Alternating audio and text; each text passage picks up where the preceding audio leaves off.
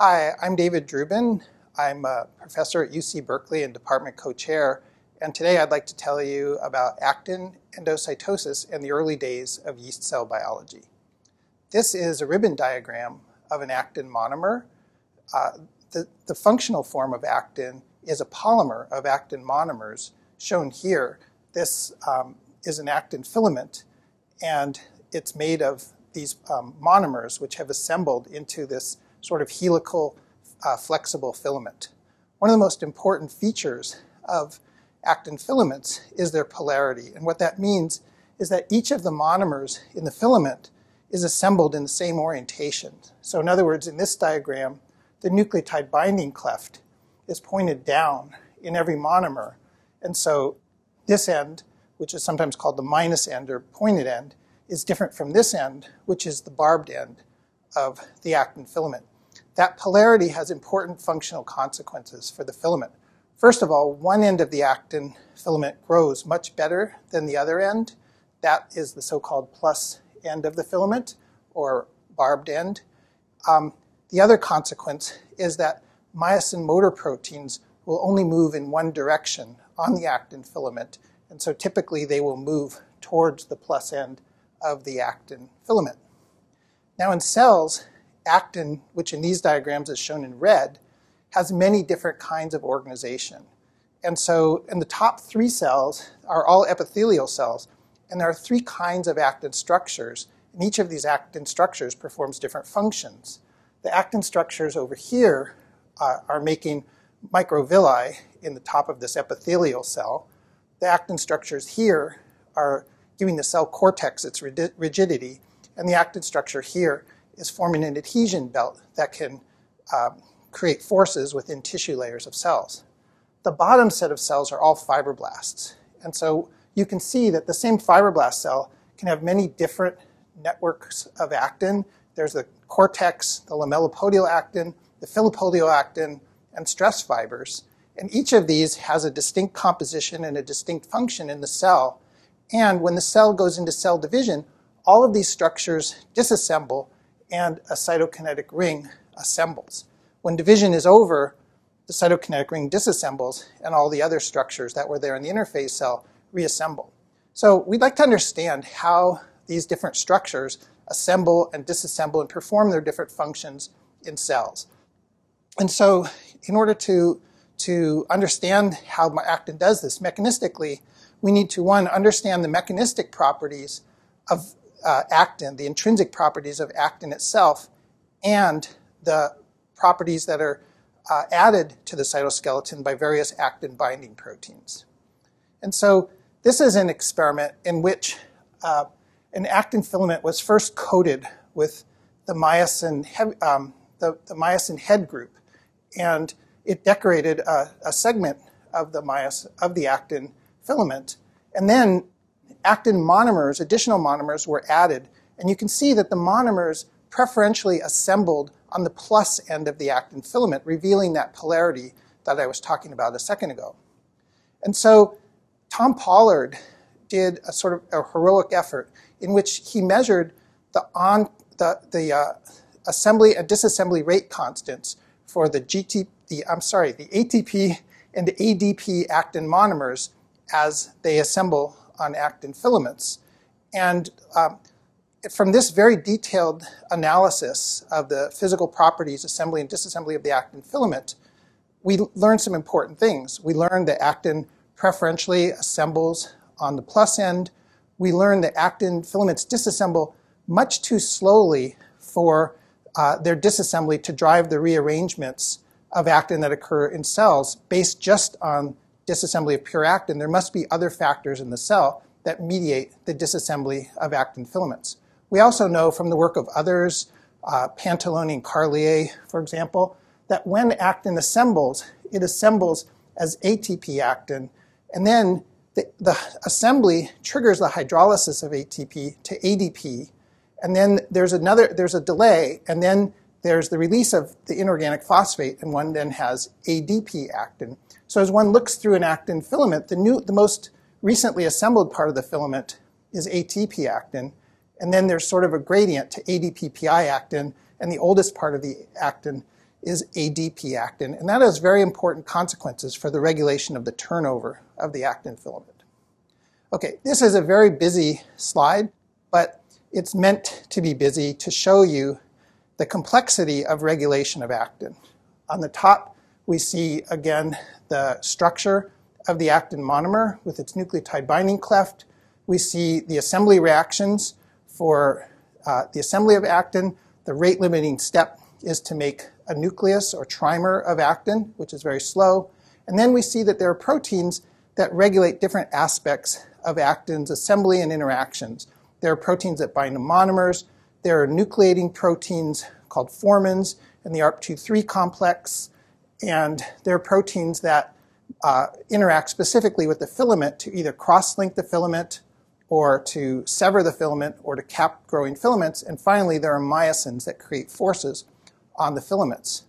So the bio, these um, proteins were largely identified biochemically and their mechanisms were worked out biochemically. And so biochemistry can tell you how things might work in the cell, but they can't tell you how things do work in the cell.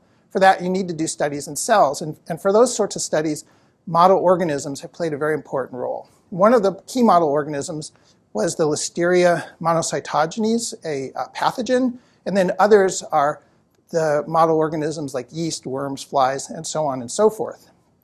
And so some of the questions that we'd like to know about actin function in vivo are what are actin's key biological functions?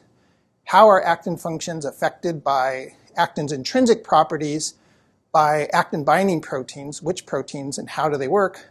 What are the emergent properties when the combinations of these proteins function together in cells? And finally, how do actin assembly and myosin motors together create forces inside cells? So uh, when one looks at actin assembly uh, for pure actin in a test tube, as was done in this experiment, there's a fluorescence assay that, that can be used. And if you look at pure actin alone, when it assembles, it assembles very slowly, okay? And there's a bit of a lag phase. And that's because the rate limiting step in assembly of actin filaments is forming a new filament. You can bypass this rate limiting step by adding a nucleator, such as the Arp2/3 complex or formins, and that was done in this second uh, curve where a nucleator was added, and you can see the actin assembled explosively without any delay.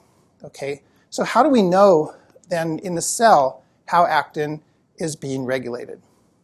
And some of the key advances in understanding actin assembly in the context of the cytoplasm in a cell were made as a result of a discovery that was reported here by Tilney and Portnoy, Portnoy in 1989. This paper was very influential because it really set up the 1990s as the decade when much of the mechanistic understanding of how actin is regulated in cells were worked out. And a lot of those studies used this Listeria system. So what happens? Listeria, this pathogen, interacts with a host cell and it gets taken up by phagocytosis and then it, it does some remarkable things. It breaks out of the phagosome. And then the most remarkable thing is it starts to assemble actin around the, the pathogen. And the actin then makes a tail, and that tail causes the listeria to be propelled through the cytoplasm. Sometimes the listeria will crash into the neighboring cell, and then it will get taken up by phagocytosis into the neighboring cell through this actin mediated process. And that, by that process, it avoids uh, detection by the immune system. Okay, so what were some of the key discoveries that were made with listeria? Well, first, there was a uh, bacterial protein called ActA that was found by transposon mutagenesis to be the key protein for uh, nucleating actin assembly. It was a key bacterial protein, and it interacted with a host protein complex uh, in order to do that. And so that was found by uh, the ActA was found by Pascale Cossart. The motility mechanism, how does actin, how does the actin cytoskeleton generate motile forces in cells, was then worked out using the Listeria system by Ter- Theriot, Mitchison, Tilney, and Portnoy. And finally, the Arp2/3 complex was shown to be a major cellular nucleator of actin assembly, thanks to the work of, uh, of Welch and colleagues in the Mitchison lab. Okay, so the Arp2/3 complex then. So the Arp2/3 complex was purified in Tom Pollard's lab um, by Laura Machesky.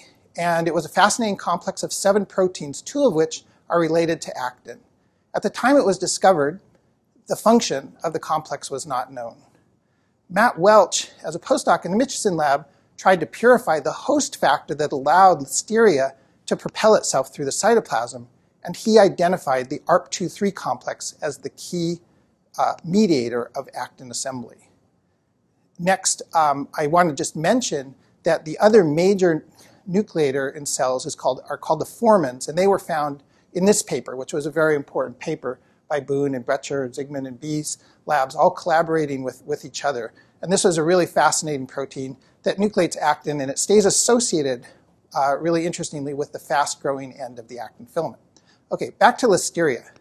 So what's really interesting then is that the bacterial pathogen Listeria monocytogenes makes its own protein called ActA, and that activates the Arp2/3 complex to nucleate actin assembly. So that, this led to the search for the host activator of the Arp2/3 complex, and several labs all at once identified this protein N-WASP as a cellular activator of this Arp2/3 complex, which was another important advance. It turns out that another pathogen called this, uh, Shigella intercepts the same assembly pathway, but it does it upstream from N-WASP, and it activates N-WASP to turn on actin assembly. Okay, so, but how does Listeria motility work? One can imagine two general scenarios. It could be that um, the Listeria assemble an actin tail, and that the, then myosins act on that tail to propel the Listeria through the cytoplasm. Alternatively, it's possible that the assembly of actin itself could be what drives the motility of Listeria. Um, and if that happens, how does it happen? And so this was a really important paper then by Theriot et al. Um, and what they did is a very clever experiment. They watched Listeria moving through the cytoplasm in phase. It's very hard to see in these um, micrographs, but it's this dark thing here. And then in these cells, they introduced a photoactivatable actin. And what they did is, as the Listeria moved through the cytoplasm, they photoactivated uh, a bar in the actin tail. Okay? And then they watched what happens over time. If the tail was getting pushed through the cytoplasm, then that actin bar, that, that photoactivated actin bar should have moved along with the listeria through the cytoplasm. But that's not what happened. As the listeria continued to move through the cytoplasm, this photoactivated bar or spot stayed in the same place as the listeria moved away. And that could only have happened if actin was continuously assembling at the listeria and propelling it through the cytoplasm. Okay, so the conclusion from this paper, we propose that actin polymerization provides the driving force for bacterial propulsion. This was a really important advance, showing that actin assembly itself could generate forces that would drive objects like listeria through the cytoplasm and uh, not too big a leap to imagine that this is the same mechanism that drives a cell as it migrates uh, across a surface.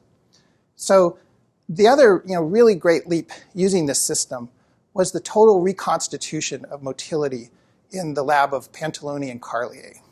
And so they reconstituted um, in vitro the motility of Listeria and Shigella. And what they found is that three, only three factors in the host cytoplasm were necessary and sufficient for motility of the listeria. And those are shown over here. Those were the Arp2/3 complex, capping protein that controls elongation of filaments, and actin depolymerizing factor, otherwise known as cofilin. Okay? Those factors were necessary and sufficient for motility. Other factors shown here were um, able to enhance the motility, but they weren't essential for motility. So just to summarize that, the essential proteins for this bacterial form of motility uh, provided by the host were, in addition to actin, the Arp2/3 complex, cofilin, and capping protein, and then other proteins like profilin enhanced the motility.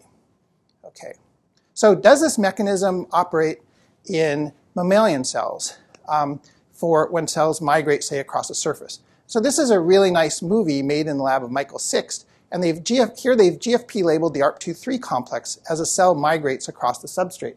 And what you can see is that at the, at the leading edge, as this cell migrates across the substrate, the Arp2/3 complex is concentrated right at the leading edge of the migrating cell. Is actin assembling at the leading edge of the migrating cell? This has now been demonstrated in a number of labs. This is a particularly nice demonstration from Klemens Rottner's lab. And what they've done is they've uh, expressed mCherry actin in, this, in a cell to label all the actin structures. And the cell also expresses a photoactivatable GFP. And so what they're going to do is bleach a spot on the surface of this cell, uh, I'm sorry, photoactivate the actin on a spot on the surface of the cell, and then watch what happens.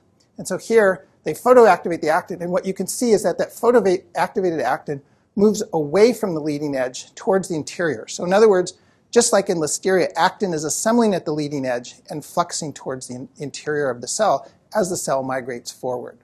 Similarly, these experiments from Michael Sixt's lab also elegantly demonstrate the same principle. Here, photobleaching is used a, um, to bleach the actin at the leading edge of a migrating cell, and the bleach spot there migrates inward. Here, using uh, so-called FLIP, you can bleach the actin in the middle of the cell and watch when the bleach happens, a dark spot appears at the leading edge, again showing that actin is continuously assembling at the leading edge. So it seems really clear that this mechanism, first worked out in Listeria monocytogenes, is what's also uh, important for driving motility of mammalian cells. Okay, so how does that form of motility work? There, there's a problem here, and that what I'm proposing is that you have an actin filament with its fast-growing plus end adjacent to either the plasma membrane of a migrating cell or to a Listeria misogenes, and that the new actin monomers are adding onto the end of that filament. But how can they do that if the filament is pushing against the membrane? And so this is a really nice animation made by, made by Scot Kuo at uh, Johns Hopkins. And the idea is that there's a Brownian ratchet at work. And this was an idea put forth by Mogilner and Oster. And so in this system, what happens is there's thermal energy or Brownian motion, and as the end of the filament and the, the object that's being moved move apart from each other, new subunits can add. Okay, there have been revisions to this, and so the model, an, another model is called an elastic Brownian match ratchet, and in this uh, iteration, here the filaments are actually flexing, and as they flex away from the membrane, more subunits can add, and when they bend back towards the membrane, a pressure builds, and that pressure eventually gets to the point when it can push the object forward like that. Okay, so we have this complex system.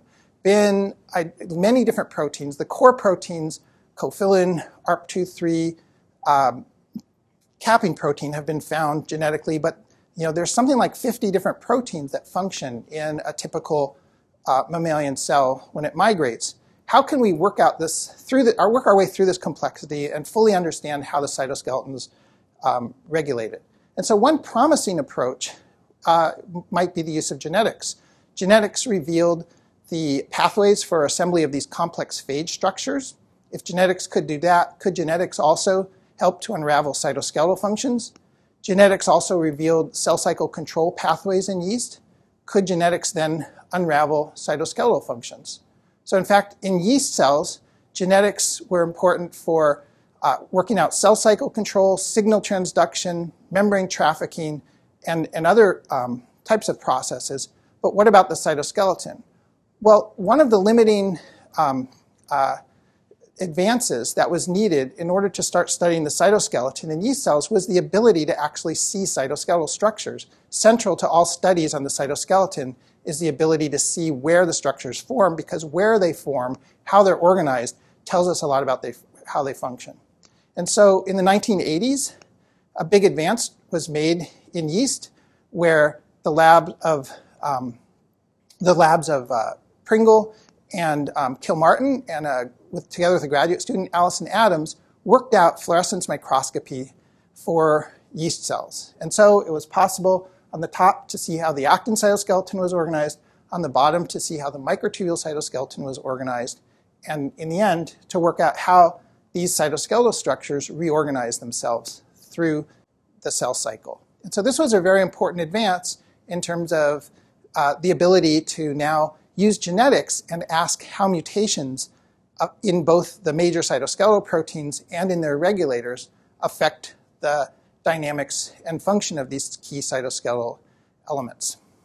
And so this, the genetics themselves were very powerful, but they'd be even more powerful if it was possible to do biochemistry. And at the same time, advances were made in the ability to isolate cytoskeletal proteins biochemically. In Bruce Alberts' lab, Kathy Miller made columns of yeast actin, I mean, of actin filaments in purified Drosophila proteins. And it turned out the same trick works in yeast. Here, the protein fimbrin, an actin bundling protein, was identified.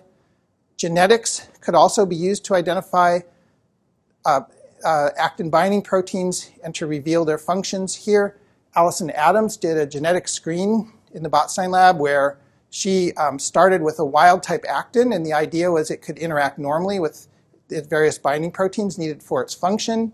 And then she started with a mutant of actin, and the assumption was that this mutant would not be able to interact normally with some of its binding partners. But function could then be restored either by making a revertant of the actin or by getting an extragenic suppressor in another gene. And in fact, the first gene she found was the gene SAC6, which encodes yeast fimbrin.